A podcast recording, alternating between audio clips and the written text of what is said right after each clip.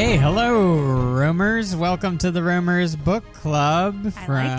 from Chris. This is Kyle here, and I'm with my wife Big inhale. and co-host Christine, and we are going to be talking about the book Kon-Tiki, which we read this month. Hopefully, you read it too. There will be spoilers. Okay, spoilers abound. Yeah, so this is designed to be listened to after you've read the book. We're actually going to try and include some perspectives from people that we know that have joined the book club and that have read the book.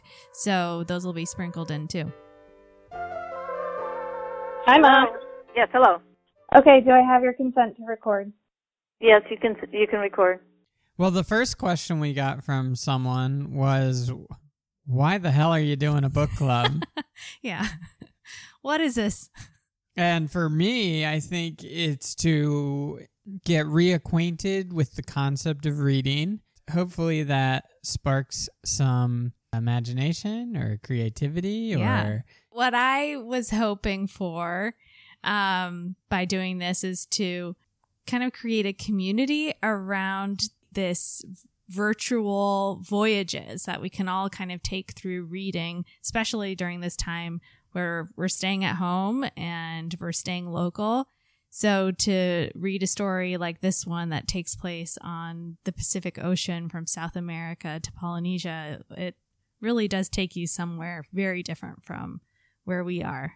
yeah, if people give their comments, that'd be great. Yeah. So let's get to it. The book we read this month is called Kon-Tiki. It's about six Norwegians or Scandinavian guys. Five Norwegians and one Swede. five Norwegians and one Swede who floated slash sailed across the Pacific from Peru to Polynesia on a balsa wood raft that was fashioned after the style of like what 500 the year 500 BC Oh, I don't know years, but I it was remember. supposed to be done traditionally. So they didn't use any iron or nails or other type of fasteners like that. They used hemp rope and uh, the balsa wood. and that's the story that's the book we read Yeah. So who was on this raft, Kyle? I don't really know I know the I can't I they never broke down the characters They didn't really do. Every once in a while, they'd mention like this dude navigates, or this dude was on the steering, or this dude fell off the boat. And I was like, I don't know who anyone. it was is. hard to keep track because they all had these Norwegian funny names. names. and they didn't really have backstories much. They just kind of appeared and were suddenly part of the crew. yeah, I wonder if that's because the author. What? How do you even pronounce his name? Tor. Yeah, Thor. Thor. Thor, Thor. Heyerdahl. I'm curious if because he has a background in science, he didn't really care about the characters necessarily or what their stories is. He wasn't writing it necessarily Right. for narrative or entertainment purposes. It was more to tell the story of science. Yeah, I think it definitely wasn't. It wasn't about the crew, but as a reader, you wanted to kind of understand them more. Yeah, I I would have loved to have known a little bit more Well, about who these dudes were. Kyle, let me tell you, oh, all right. I looked into it. Oh. There's a whole museum Give me dedicated the dirty to this. secrets yeah. on these guys. Well, I don't have dirty secrets. Just short synopsis here. Knut Haugland, he was the telegraph operator. He was a war hero, and he ended up being the last surviving crew member. He died in December 2009. oh wow! Yeah. Bengt, Spoiler alert. Bengt Danielsson. Bent, I think. Okay. I had a comedian friend. He's still alive too, but uh, his name is Bent, and it's spelled the same way. Okay. So Bent, then he was an anthropologist. He was the only one who spoke Spanish. And if you've been paying attention, they left from Peru. Um, they flew down to Ecuador for first, some of them. So he was the only one who actually spoke the language of the place where they were building the raft and taking off from, which is kind of crazy. Erik Hesselberg, he was the navigator. He had an arts education. He painted what became the very iconic sail of the Kon-Tiki. Big contribution. yeah. And he was a close childhood friend of Thor. So and that was his specialty. His- That's why he got invited. his specialty was kind of navigation. He was the only trained sailor, the only member with any type of maritime experience, but he was really an artist. And there's even this great sound clip. Maybe you'll put it in, Kyle. I prefer to sit on a raft and use my knife with wood, wood carving and draw because it was so far away from the noisy world and so nice and peaceful out in the ocean. Otherwise, it was my job to get out the position and plot it on a map every day. We also had Torstein Raaby. He was another one of the telegraph operators and also a war veteran. And Herman Watzinger. Uh, they met, uh, Thor and Herman met by mere coincidence in New York. And uh, Herman ended up becoming second in command. Uh, he was an engineer in thermodynamics studying uh, cooling technology. So that Very helpful. is not helpful at all. Uh, okay. He almost died. He was the one that fell off the raft and almost died. like I said, I wouldn't have gone. I don't know what my skill would have been. Fishing. They didn't need this fishing skill because the fish jumped into the boat. And let's not forget Lolita. I forget her name, but The there was a parrot. And I thought it was very sad that the that the parrot died. The parrot died. There was also a crab that they named. I don't know if you caught oh that. yeah. Oh yeah. I mean, the crab held a pretty big role in the story. Sounds like we're talking about the Little Mermaid now. Johannes. They. I mean, this is what you do when you're on a raft out at sea. Is you go insane. you create a little community out of everything that has uh, life around you. I guess. Well, and it also had some human traits in that it would come out for food, or maybe pet traits You're right. in that it would come out for food and chill. I don't. They. It seemed kind of random. This crew. It seemed totally random, but I think that's bound to happen with this idea. The idea to build a giant raft and float across the Pacific. You're not going to get a bunch of people that are thinking, I, I really want to do this. It's going to be a bunch of randos. Oh yeah, it's gonna be randos. I mean, okay, so this was what the author Thor sent to Torstein to, I guess, invite him. Uh, this was the telegraph he sent. Am going to cross Pacific on a wooden raft to support a theory that the South Sea Islands were peopled from Peru. Will you come? I guarantee nothing but a free trip to Peru and the South Sea Islands and back, but you will find good use for your technical abilities on the voyage reply at once. And then this guy, the next day, sent a telegraph. It just said, coming. Down. Torstein. that was it. Coming. Coming. I'm on my way. Honey, I'll be back. like, dude, I guess these people really had nothing else going on. It was. Well, he did give him the temptation of being able to use his technical skills. is that what motivates people? I don't the the desire to be wanted, maybe. Useful? But okay, just to put it in a little bit more historical context here, this was 1946. This was after the Second World War. As I'd mentioned, a couple of these guys were veterans. I think I think there was an unspoken kind of desire among all of them just to get away from the world. Oh, as in things were probably a little stressful from maybe say like 1938 to 1945. Right. I mean, they could have had freaking PSD. They're like PTSD. PS. Yeah. PSD is a uh, Pacific Standard. I believe it's the ending of a Photoshop file. a dot PSD. Okay, PTSD. Some of them were veterans. I think they were just trying to get away from the world. They wanted to run away from it all for a bit and reset. Yeah, sometimes you need a break. Yeah. Uh what about the setting? The majority of it takes place on the Pacific, but some of it took place in the places where they were preparing for the journey, which was like the Yes. first three chapters. It was a it was a big chunk of this book was the preparation. What struck me about the preparation is that it's so hard to do something like this. Yeah. It's just it's so difficult. Like why is it so hard to float across the Pacific on a bunch of logs? You wouldn't think it'd be so hard. But they had to get I guess they had to get funding. There was like a UN ambassador involved.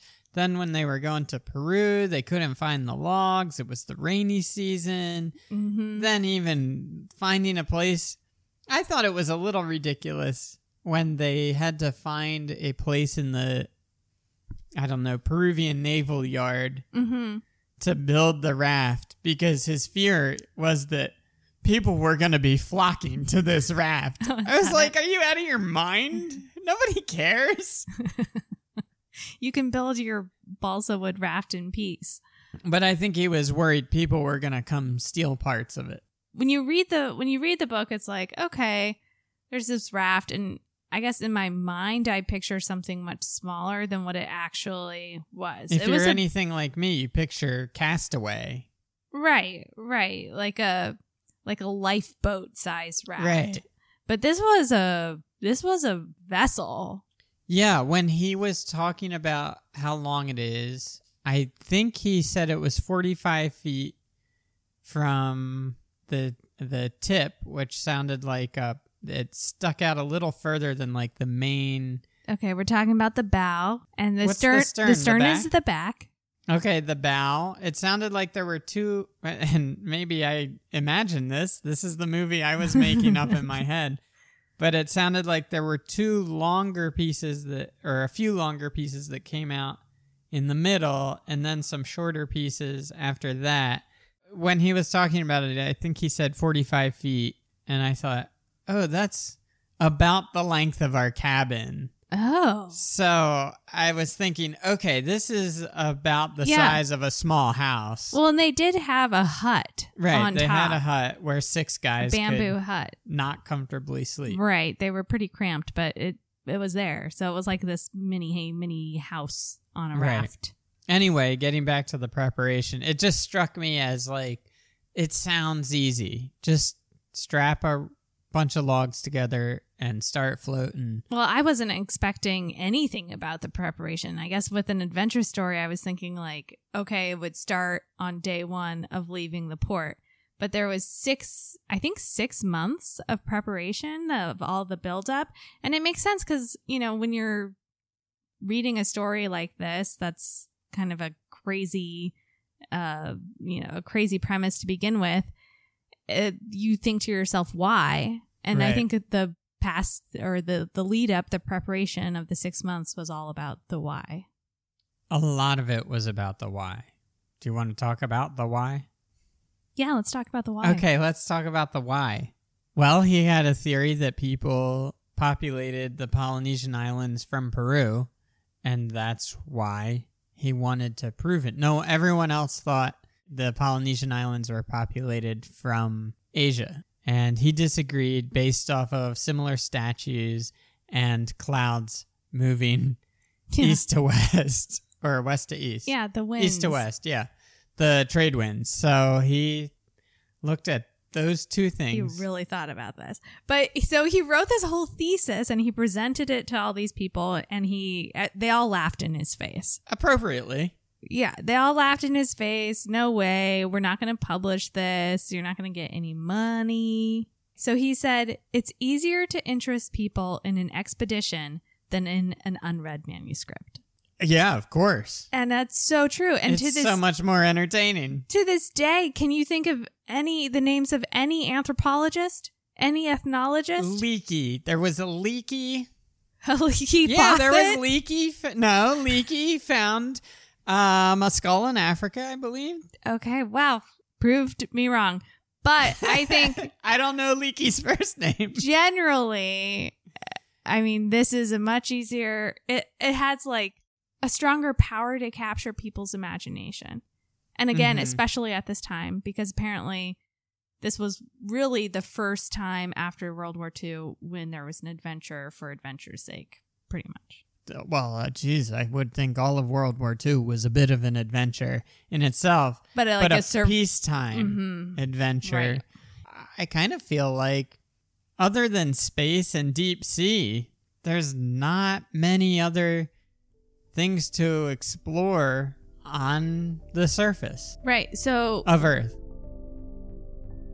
There are definitely places that haven't been explored very well. I also love the idea of like exploring places that just are not familiar to yourself. I've been stuck here at my uh, in my neighborhood basically for the last two months, and um, I haven't really had places to go to. But I've been I have been going out on walks, and uh, I have because I've just sort of wandering and not with any sort of destination or purpose. I've seen things and found places in my neighborhood that I like I've never seen before and I've lived here on and off for a long time. what makes and I think this is something we'll figure out as we continue to read these books, but what is it that makes an adventure an adventure? Risk is somewhat what of a prerequisite to be calling it an adventure. You have to have be putting yourself out there a little bit and taking a little bit of a risk to make it an adventure. I think adventure has to be sort of nerve wracking, like you might not make it. we talked about danger you know it could be in the form of predators um, weather bad weather in this case definitely the unknown so starting out on this adventure they didn't know if it was even possible to make it well no i would say no one knew if it was possible to make it from peru to um, the polynesian islands but i think thor would say he knew Purely confident. but I think the unknown and also kind of being the first person, or eh, you know, in theory, the first person in modern times to do this. So, I don't know if that's required for an adventure because you can do the same thing that tons of other people have done, but it's unique to you, and that's, That's what makes true. it an adventure. Like when we moved to California, I wouldn't say we had like a crazy adventure or anything. We certainly weren't the first people to do it, Certainly, but not. for us, it was exciting and something new, and we were seeing a bunch of new things for and together too. So That's true. I think adventure can be a little looser of a term. Yes, but book worthy adventure. Well, book worthy, something has to happen. Yeah, something's got to happen, and something you know, things did happen in this book. Well, they made it. Well, yeah, but in between leaving Callao, the port in Peru where they left, and arriving, well, let's just, you know, pull the curtain back. They arrived. They made it. All Yeah. six of them made it. The parrot died. And I thought it was very sad that the that the parrot died. We don't know about the crab. The the crab probably. No, the crab made it. They mentioned it. Oh. Um, they mentioned it towards, I think, when they shipwrecked at the end. Mhm. I think they mentioned that the crab fell off at that point. But crabs are crabs are water dwellers, so it was probably fine. right. There's a you got to see you got to read the sequel about the crab. Kon-Tiki too. Johannes lives. But there was there was there were trials and tribulations, I guess you could say, on the water. But something and we'll get to those, but I think something that struck me about the book is that it was kind of easy. Yeah, I thought it was a little way too easy for them. But the big overwhelming thing for me is the environment that they were in. Because what separates them from a high potential of death is just these little logs, relatively small logs. So they're inches. They were big. They were ginormous logs. Yeah, yeah, but I mean, in re- compared to a an Oh, ocean right, liner, okay. or something, they're right on the water, so they're potentially with sharks or drowning or any other danger from the bluefish. I think they were called or dolphin fish. I said sharks. whales. Whales? Whale Yes. shark? You don't. We don't have to name all the dangers of the ocean, but they're Squid. Oh, they were very afraid of the squid. they're inches from their death the entire time, and it's basically this like horizontal plane of two very separate worlds. Where if they fall in that world, they can't breathe water, and if the fish land on their world. They, They have dinner. there, and, Oh. the, and yeah, they eat dinner. The, Or breakfast. Yeah, the fish die if they end up on the raft. Yeah, that So was pretty like- crazy. They had a lot of flying fish. All you have to do is stay on the raft, and there's a decent chance that you'll live. And that that just struck me as crazy. And maybe part of that is because I can't swim. Yeah. But this, I mean, was this whole book terrifying for you? Because not at all. I feel okay on boats. you were Just reading it on land. yeah, I read the entire book on land. to that point about the the very thin line between kind of life and death or safety and danger there was uh this part here where they were pretty early on in the trip they had been warned over and over that the balsa logs would get basically saturated with water and the whole thing would just sink Right. or the ropes would fray and the thing would fall apart. Uh, I thought this was interesting. So early on, uh, he says it was easy to see that the balsa logs absorbed water. Uh oh. That's my personal addition. Yeah. The aft crossbeam was worse than the others. On it, we could press our whole fingertip into the soaked wood till the water squelched. Mm-hmm. Without saying anything, I broke off a piece of the sodden wood and threw it overboard. It sank quietly beneath the surface and slowly vanished down into the depths. Later, I saw two or three. Maybe Of, this was a bad idea. later, I saw two or three of the other fellows do exactly the same when they thought no one was looking. They stood looking reverently at the waterlogged piece of wood sinking quietly into the green water. I remember thinking, hmm, this is This is a little terrifying. Yeah. Which that's basically like being on a boat and breaking off a chunk of it, throwing it over, it sinks, and you're like, oh, uh, the thing I'm on is going to sink. Uh, Yeah, which is one thing if you're on a lake or something where you can see land And you can swim when- to shore. Yeah. Well, speak for yourself. But if you're floating on a raft in the Pacific, you're kind of like, well, we're not gonna make it. But somehow, I guess they just were like, well, we're already out here. Well, you can't turn that thing around. No, you can't. That was a big, big issue. Yeah. There was really very little steering. And it was fascinating. They just went out. So they explained it as like nobody had mm, had used one of these rafts for so many years, so nobody could really teach them how to use it. So it was all kind of trial and error for them. Yeah, I thought they were so dumb about that. I No really testing, could have no- sworn they would go out and at least take this thing for a spin. I would have thought, all right, I'm going to do two months. I'm going to slowly get further and further out, have them tow me back in, slowly get further and further out, tow me back in, further and further. Maybe test out some of the food, test out the fishing. There was no dipping your toe in the water, so to speak. They got towed out and they were in the Humboldt Current and they just went for it. We've talked about this a little bit, but idiots. Yeah, I mean, they're idiot savants. I don't know that they were idiot savants. Amateurs. Idiot savants are like really good at Something. something. These guys were You know what they were Oh. really good at? They were real- confidence. they were really good at just like getting along and being positive. it really shows you that just fake it till you make it. Well, I think that's really important because no matter what your skills are, if your group doesn't get along, you're done for. Oh well, I don't think you watched The Last Dance because Michael Jordan all about it. whipped them No into questions. I'm watching The championship Last Dance. mode. I'm gonna watch The Last Dance, Christine. It's Sunday Sunday evening. Thor did say, and I think this is a good point, when any one of us is thinking about assembling a crew for an adventure. Mm-hmm. No storm clouds with low pressure and gusty weather held greater menace for us than the danger of psychological cloudburst among six men shut up together for months on a drifting raft. In such circumstances, a good joke was often as valuable as a life belt.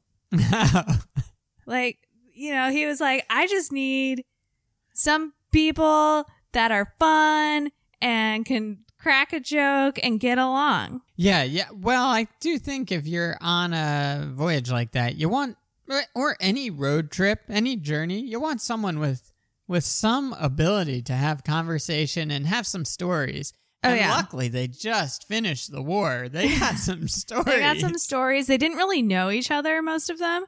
Yeah, that's helpful. That's like So, not only are they going out on this raft untested, but they're all just like shoved out on a first date show.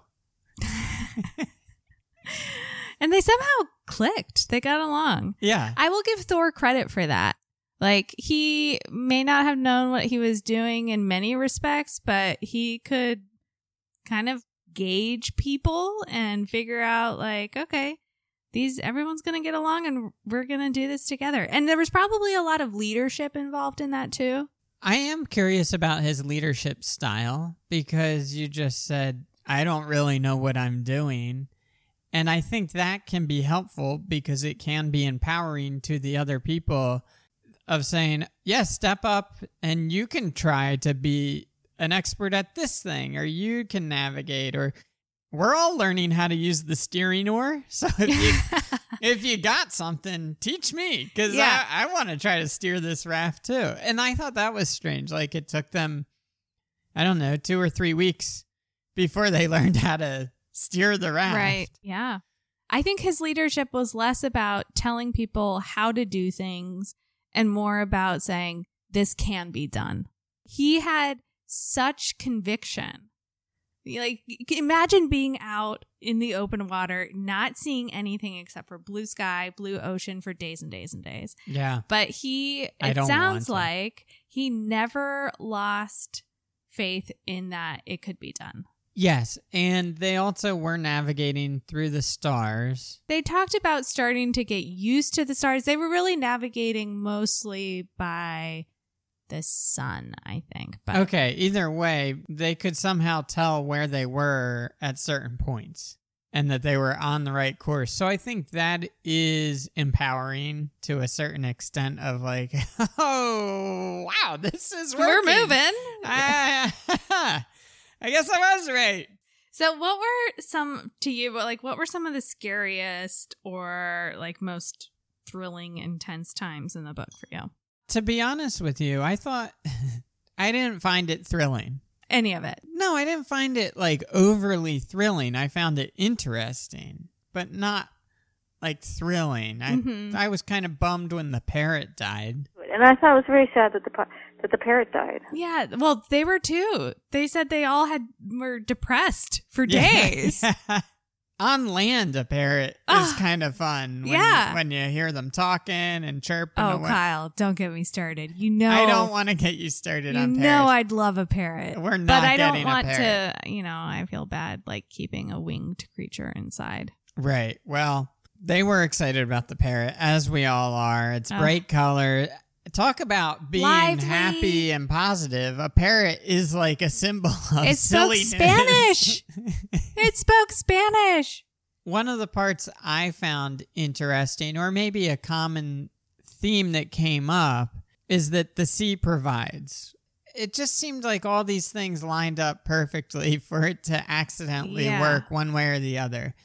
So the logs were taking on water, but then stopped part way because there was sap in the middle because they were fresh cut logs. The ropes dug into the balsa wood and became stronger and held the raft more together as opposed to fraying and falling apart. There was seaweed growing on the bottom of the raft that they could eat.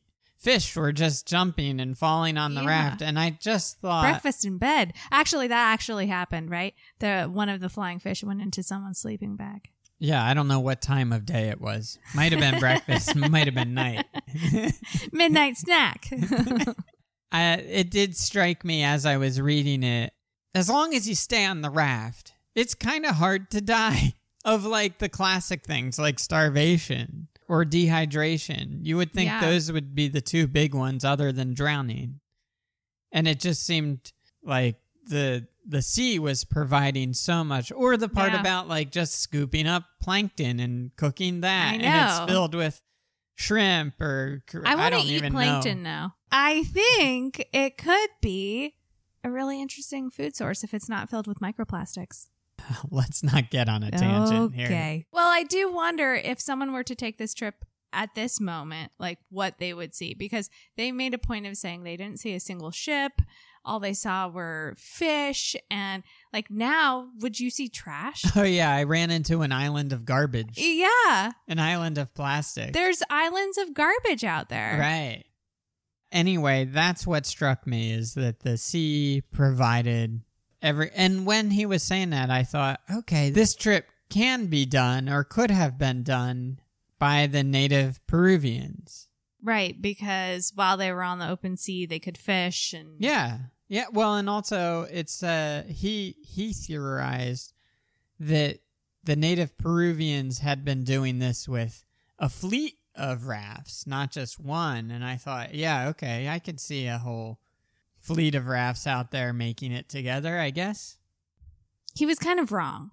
Yes, he was wrong, but I'm saying as I was reading it, he was kind of wrong. We don't know. We don't he, really He know. was most definitely wrong. but that's not the point. The, we weren't reading this book for the anthropological theory. We were reading it for the adventure. I took it as fact. And that is something that I had to separate from some of the book because there was some there was some language in here that was not kosher. Well, it was the 40s. Yeah. There was a lot that wasn't kosher in no, the 40s. no, I, it was racist. Oh, you mean his whole theory? N- Uh, the part about uh, the white Peruvians. that was weird. I didn't get it. I was confused by it, but apparently, the the more I looked into it, and it makes sense. Like people in that time were so befuddled. I should I should say white people in, in the time 1940s. in the 40s yeah. and earlier were so uh, mystified by how Polynesians could have traveled Navigated. Yeah. that whole area, that whole expanse. And so they were trying to come up with explanations. And I guess his explanation was that, oh, there was a white god who did it. And a white, some white race gave His- them the tools and the knowledge to do this. And that's just like, oh, yeah. Wow. he framed it into a context he could understand. yeah, it was, and, and I was so confused by it. I was, lo- I just kind of glossed over that.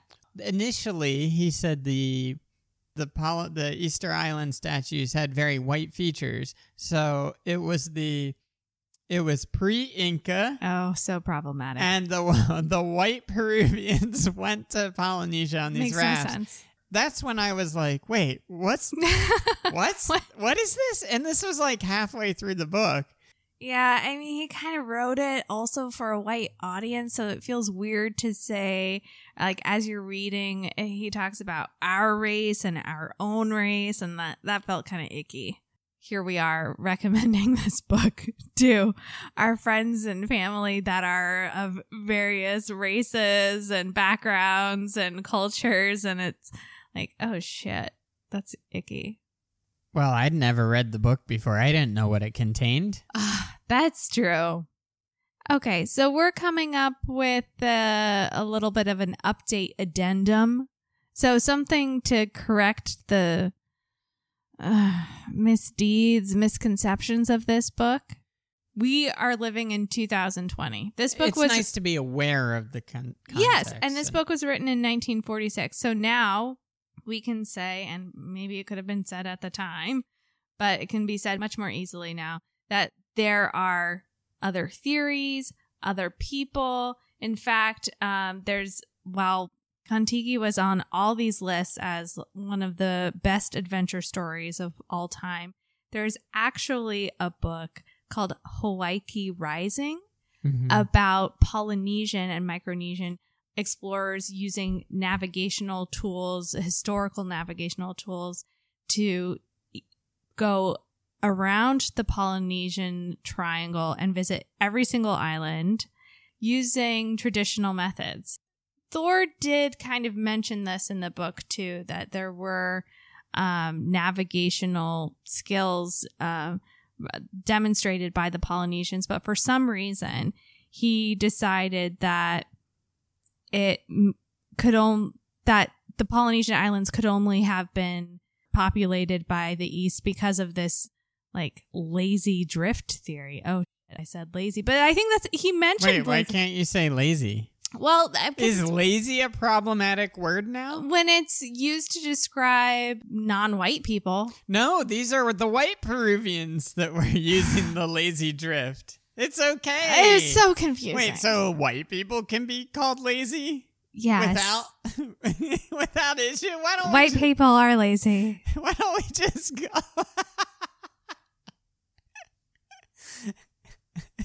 Read a book about a guy who hand built a raft and Yeah, and lazily floated across the but then they just yeah, they're like, we're not going to learn how to navigate. Yeah. We're not going to learn how to steer. This was the ultimate story of white privilege. We'll get it. We'll get there. And okay, I I mean, was it was it luck? I guess. Well, that's Was what it I luck said. that The they sea provides. No, Well- but even landing in on an island, What do you mean? Was it luck? Well, there's a certain amount of luck. Yes, they could have easily drifted beyond and then never made it. Right, they would have floated to Africa, and then he would have come up No, with a near, died. new theory. Has there been scientific evidence that has shown that Peruvians never floated across the Pacific? It hasn't been disproved, but the overwhelming scientific evidence is that people from Asia and Southeast Asia migrated to Polynesia. Right. and it's through linguistics it's through these like really interesting pottery shards that have been found um Good. Let's dive into the pottery shards. Something exciting. and you know this hawaiki rising book it shows that people had the tools and capabilities to navigate against the wind that was what he thought couldn't be done and that you know Right. it was more of a drift Conversely, has it been proven that the Polynesians went to Peru and back? And, you know, uh, that's probably more likely yeah, I don't know. I don't know. Here I am theorizing. Yeah, wow. Okay, scientists. Something I thought was a recurring theme in the preparation was that people told him he was crazy just for Yeah. doing it. Because he was. He was crazy. No, That's not necessarily a bad thing. You're saying he was crazy. Yeah. That's like saying Neil Armstrong was crazy. Yeah. You're saying Neil Armstrong Yeah. was crazy. crazy. It's crazy. I mean, he talked about it himself about like it was kind of crazy about he talked about getting in the little dinghy and getting a distance from the raft and looking at the raft and everyone having a good yuck just like laughing at how lunatic uh, how right, and then they they made the next guys go out and Yeah. have a good silly laugh about it too. I mean, what a great, what a great attitude. Right, that is a great attitude. Also, they were bored out of their minds probably at that Yeah. point. Yeah, But I think like the outside looking in. The idea that people were constantly saying he's crazy, he's crazy, just at the idea of doing it. Yes, maybe crazy, but I also had the feeling like, why do you care? Why why does everyone care so much if he does this or not? Like the people that he encountered, everyone that was trying to talk Because him it out kind of of it. disrupts their, uh, their view of the world. Maybe. In what way? Well, for the anthropologists that were naysaying, they're like, well, you know, like this can't be done because then it would call into question all of our beliefs or understandings. Right. for the nautical experts, the shippers or you know the the navy people, they were like this can't be done because it would throw into question what they knew about navigation and about being something being seaworthy or not. Like at every turn, people rejected the idea because it threatened what their understanding of the world was. I think it threatened people on a even maybe a personal level almost. Maybe. Here's what someone said to him. I believe this was I don't know, one of the people in Peru said to him, "Are your parents living?" he asked me. And when I replied in the affirmative, he looked me straight in the eyes and said in a hollow voice, full of foreboding, Your mother and father will be very grieved when they hear of your death. Which I thought, why do you care, dude? Why do you like? Why do you need to be such a killjoy? like that. He's like just he's really just trying to scare him. Well, to me, it just that struck me as I don't know, such a like weird thing to say to somebody. Maybe they felt like they had a duty to warn them of what they thought of being like the definite outcome. Yeah, I guess, but that's weird if it's not someone that's like Oh. immediate family. It's such a weird thing to to say to someone. I had backpacked around Europe a little bit um, when I was 20 um, and had a vague idea of where I was going or what my plans were or where I might stay. But like, I don't think it, I, I, I don't know that I was able to even communicate where I was easily to my family. And so when I got home, my mom was like not exactly happy with me about that. I'm only saying this because it's funny and uh, not not to make fun of my mom because I under, I appreciate her concern now, but she she and my dad picked me up at the airport and as we were driving out of the Logan airport, she turns around and she goes, "I hope you had fun out there while we were at home shitting bricks." What's next? You wanted to talk about some of the positive experiences on the raft. Oh yeah. Well, there were a couple times reading this book. I don't know if you felt like this ever, but there were a couple times reading this book where I thought to myself, "Oh, I'd like to be on that raft." Oh, no, I never thought that You that. never thought that? No. Oh, I definitely did. No, I there's no way that I would want to get on a raft and sail uh, that far in the middle of the sea without you being with being that far away from.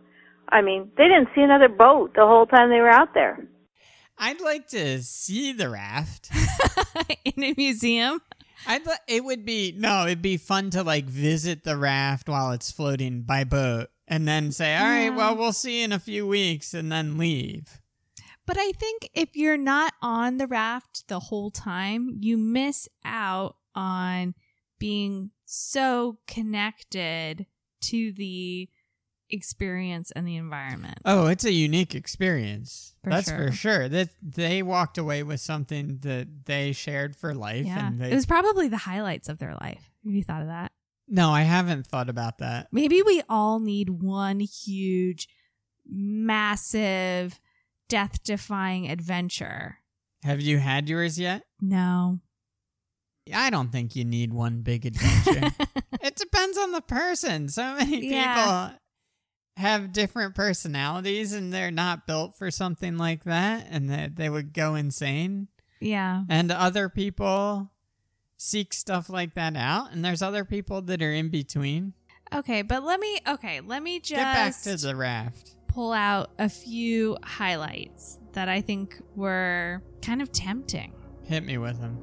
The whole sea was ours, and with all the gates of the horizon open, real peace and freedom were wafted down from the firmament itself. It was as though the fresh salt tang in the air and all the blue purity that surrounded us had washed and cleansed both body and soul. Ah, doesn't that feel nice? That feels nice. It feels so nice. Like I said, I'm not an ocean guy, but I do find sitting next to the ocean, I find the waves meditative. I think it is a natural Oh, yeah. rhythm. And so I could see how if you're lying there under the stars and the waves are constantly going, it's kind of it's nice. Yeah, I could see how it's peaceful. This is what I can recommend more than any other element of traveling by sea. Not only is it gorgeous because you're just surrounded by water constantly and the waves and the movement of the ocean are beautiful, but you're, you're being rocked like you're like being rocked to sleep every night by the motion of the ocean. And it is amazing. Another point where I was almost envious, like I Mhm. wanted to be on that boat, was when they started seeing more of the sea life, Oh yeah, that does sound cool. the whales. Yeah, who doesn't want to see whales and dolphins? They said one day when we were sitting as usual on the edge of the raft having a meal so close to the water that we had only to lean back to wash out our mugs, we started when suddenly something behind us blew hard like a swimming horse, and a big whale came up and stared at us so close that we saw it shine like a polished shoe down through its blowhole. It was so unusual to hear real breathing out at sea where all living creatures wriggle silently about without lungs and quiver their gills, that we really had a warm family feeling for our old distant cousin the whale, who, like us, had strayed so far out to sea. Isn't that funny? Like, I, I wouldn't have thought of that, but hearing this, like this breath Mm. being out in the ocean where only, you know, you think only people breathe, but whales are mammals too, and Yeah. they're breathing. That that would have been like uh, chilling Oh yeah, that would have been amazing in a good way. Uh, whales have a little more personality than fish. Fish just have that that dead eye You're in it for the you. personality. yeah, I want parrots with personality. People have personality, and whales have personality. For example, whales and dolphins or porpoises are known to be playful creatures, whereas fish, Right. fish, sharks, they're not known to be playful. I did think the middle of the book got a little boring. They were talking about catching sharks at one point, and they had them all laid out on the deck, which Yeah. sounded like a really exciting, Yeah. conceptually, an exciting thing. But they just talked they about made it sound so dragging up. They made yeah, they were just pulling them up with their hands, which after a while I th- I thought that part of the book was kind of boring. It seemed like they had reached a point on the raft where they were a little bored. Oh, they were definitely bored. You know, if I had to hear one more word about a pilot fish, I think uh, I, I was pretty tired about all the talk about the fish too. Okay, I thought this was interesting. I think it would be pretty terrifying to be out in the ocean and not. I'm getting terrified just thinking about it and not see anything else. You're getting terrified. I go on Google Maps and hover over the ocean and I start my chest starts clenching up.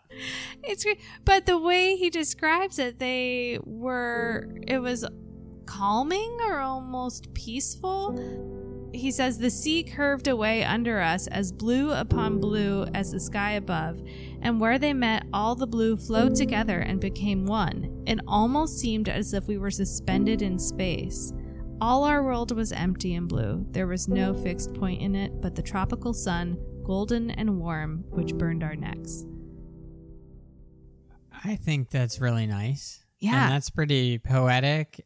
And also, to me, it seems like being on this raft with such a simple quote unquote society of your six people and a parrot, there's such simplicity to it. Yeah. Yeah.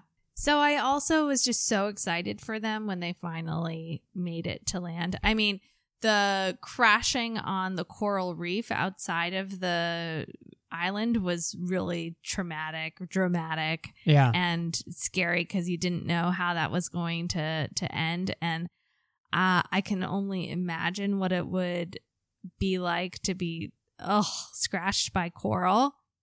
Oh, scratched by coral. Yeah. I thought you were going to say, imagine what it would be like to be so close Oh, and then not make it. Well, I thought for sure somebody else was going to die, and Uh, and I thought, here they make it all the way there. They thought they got there really in record time, but then it took them forever to finally get to land.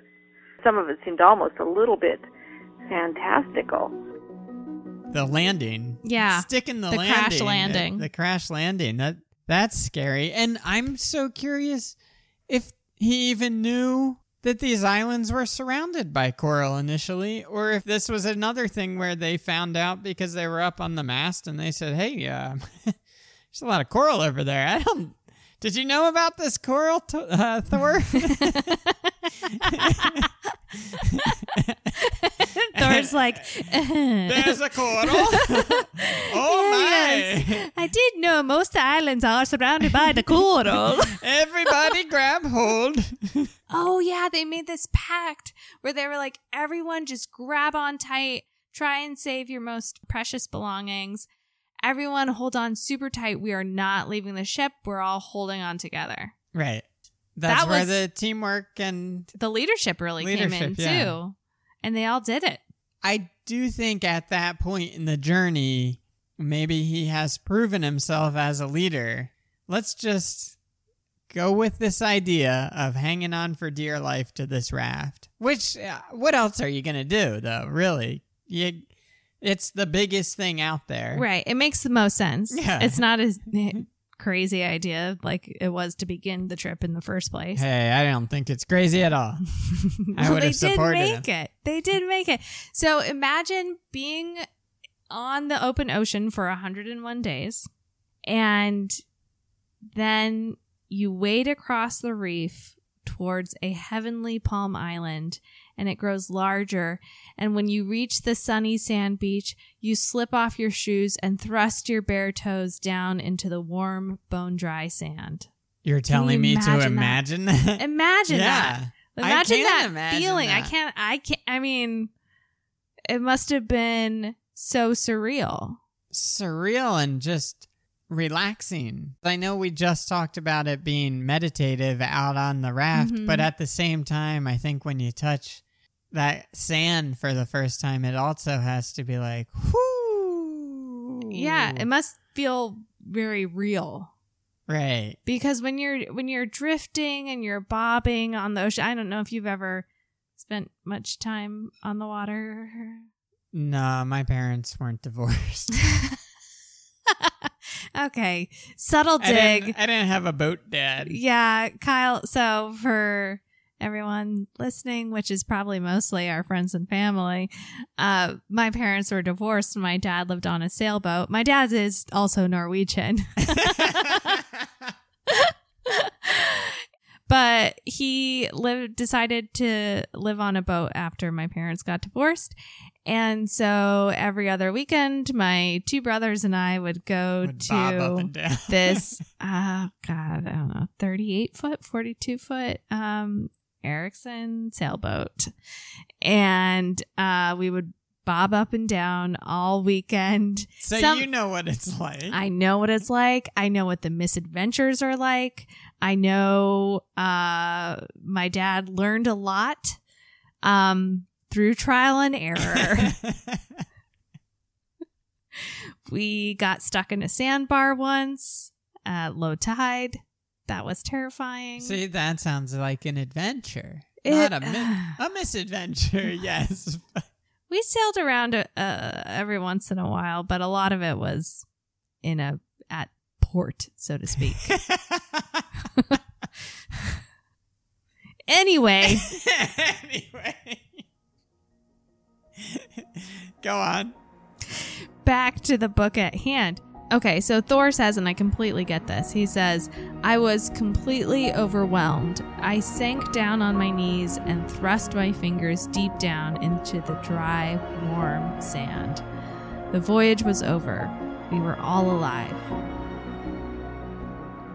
Yeah, what an amazing feeling. Yeah. A- And, actually, when you just said that, I thought, dry. Dry. To touch something dry Yeah. for the first time Yeah. in a hundred days. I think I- that's crazy. I just the concept yeah. of dry. I take dry for granted. Uh, and that is what one of the one of the crew people said Bengt.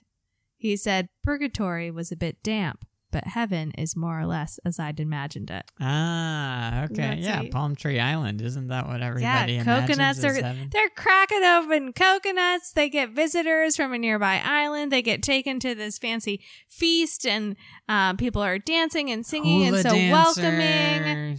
When they landed on this island, I kind of thought, What next? yeah, this is a whole nother adventure. And he didn't really explain what the plan was Uh, nope. once they got there. I don't there. think they had a plan. I think they got they had to hook up the radio and dry it out and send a signal like, "Okay, Yeah, Dad, that's true. Daddy Norway, come pick us up."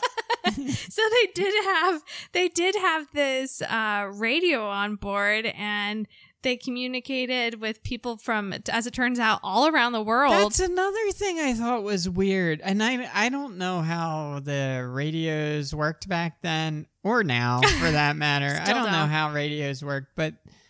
It seemed like they didn't have a plan of who they were going to communicate they with. just put it out into the ether and someone picked it up a lot of times it was people in la actually right. amateur radio folks in la who picked up the signal were very suspicious when people said uh we're six men on a raft and who god knows where uh send a message back to Lilliputian or whatever Lillehammer, sorry. Lilliput. that we're okay. Right. I, that Ah. seemed insane. Again, all it now that you s- say all that, it does seem too lucky. Oh yeah. Very, very lucky. Too lucky. Should we wrap it up? Yeah, let's wrap this up. I think we've summarized the book, and I I don't know that that's uh, what we wanted to do, but Yeah. I don't know. I've babe, I've never been in a book club before. I don't know what goes on at these things. we just I talk about the books. I see you go with plates of food, yeah. and I see you read for a month. Hmm So I don't know what happens with a book Is this your first book club? This is my first book club. Wow. It's Kyle's first book club. This is the first book club I've also founded and co-founded. it's not a company. It's not like you get. You don't found a you create a book club? I mean, what do you do? Yeah. Well, somebody needs to have a leadership role for a book club to happen. Okay, so what happened after this book ended? Like we have the benefit of like knowing what happened. So I don't know happened? what happened. You told me a little bit. Thor achieved his goal. Did he? He achieved he made it. He made it. He at least created speculation probably. He proved it was possible. He wrote a book about it. It became a bestseller for like a year. yeah. And people assumed that this was truth because he did make it. Not only was it a bestseller, the book, but he also throughout the voyage was filming and they made a documentary. This documentary won best film, best documentary film in 1954. And then there was a 2012 movie that everybody watched instead of reading the book. and And that that movie, by the way, was okay. First of all, the cover image of that movie is him and his wife. Makes it seem like there's going to be some whole romantic you love gotta have story. a B story in a movie, babe. Ugh. I think he mentioned his wife a handful of times. in I don't book. remember him mentioning his wife at all. Apparently, she was helping him. So his Ah, son okay. said that the wife, uh, his the son's mother and Thor's uh, wife, was she flew to New York to help him raise funds and prepare, and the two sons were in boarding school for a year and a half while. So Oh, this does sound like a 1940s story. A wife does a bunch of work and gets no credit. Yeah, this checks out. no credit. this no checks credit. out. But she did feature more prominently in the movie as an annoyed wife being like, Where's my husband? I get home. You gotta, I'm here dealing with the kids all by myself. The Ah. movie, I mean, the movie was okay. Hey, we're not here to talk about the movie. I didn't love the book, I didn't love the book either. but I think we didn't love it for different reasons. I think you're feeling white guilt, no, like up to don't the gills. even, don't even say white guilt to me because it's not white guilt. It's just me understanding the truth and bringing the truth to it. Oh, you're concerned. Well, I didn't enjoy the entertainment value as much as I would have liked. Yeah. I mean, it was a little something we didn't really talk about, but the book was a little goofy. I didn't find it goofy. It was kind of funny. Like, it was very Norwegian humor. Which is Bad humor. gotta be the worst type of Very humor. bad humor. Like, he gets a real yuck about a flying fish going into someone's sleeping bag at night. He gets a Whoa, that's not Norwegian humor. That's physical comedy, and that's the only evergreen type of comedy. he gets a real yuck about taking a piss off the back of the ship and getting whapped in the back by a dolphin now flying that through you're the saying all these things out loud, they do sound hilarious. the parrot giving them. a- I mean, like it. It just sounded like a lot of uh, fun and hijinks. So, Kyle, how would you rate this book on a scale of one to five stars? One to five, I'm giving it a 3.5. I liked the concept of the adventure. Mm-hmm. I I thought I actually enjoyed the planning stage I did too, more than I thought. because I liked that he was pushing for there were a lot of obstacles for Yeah, him to deal with, yeah. which I think makes things interesting. Whereas actually when they got the raft going, it seemed like yeah, it took a couple weeks of getting used to and there were some obstacles, but after that, It was too easy going. too easy. Then they were just they were floating and I got a little sleepy in the middle. He yeah. I, I thought the part about the plankton was interesting, but it Mhm. right around page 150, I was like, all right, let's get to the other side of the world here. Yeah, maybe at the time, maybe back in the 40s, it would have seemed more novel, but I don't for know. sure, for sure. They didn't even have TV yet. Right, right. The phosphorescence. Oh, that was my best, my favorite part in the movie too. And the part, like, the part, something that I would like to see in real life is all that phosphorescence in the ocean Mhm. and seeing how alive the ocean is. that would be totally cool. I would, So cool. I would say that's akin maybe to the Aurora, Aurora Borealis. Right. Yeah. But 3.5, what would you give it?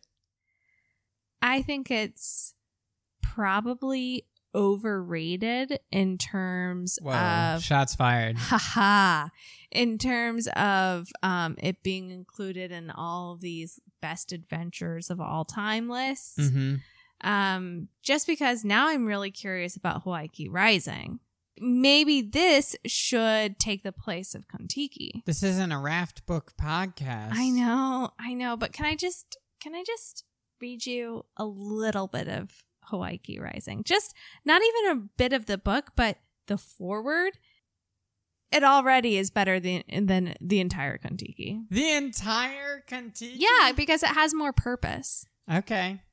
So the canoe that they used to sail around the Polynesian islands was called the Hokulea.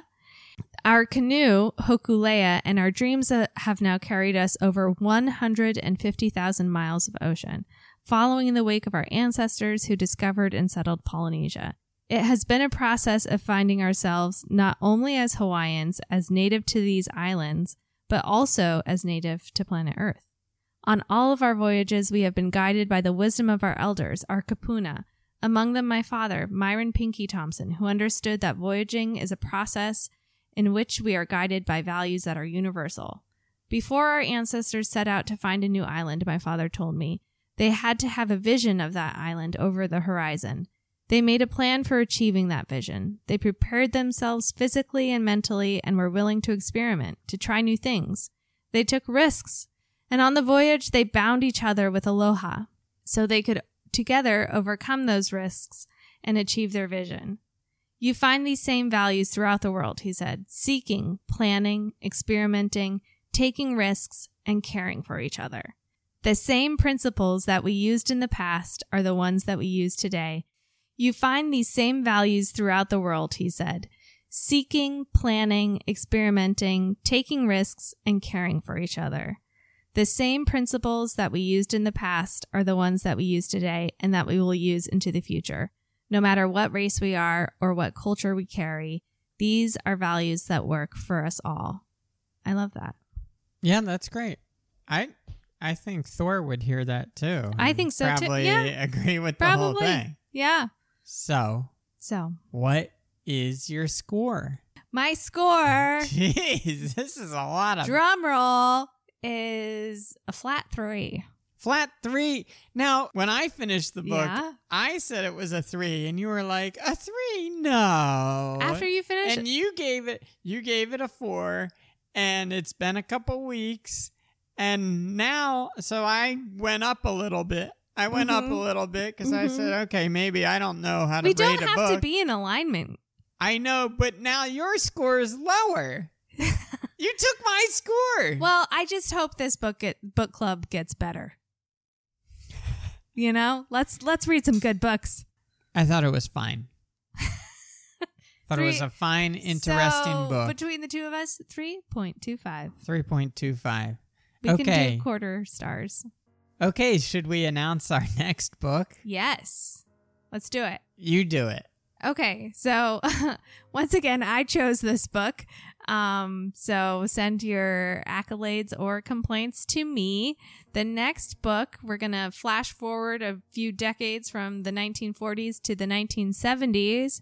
And we're also going to move regions down to Australia. Four Tracks by Robyn Davidson. This is about a woman who decides she's going to take a trek across Western Australia with some camels and her dog. i like dogs I love dogs. okay I love animals.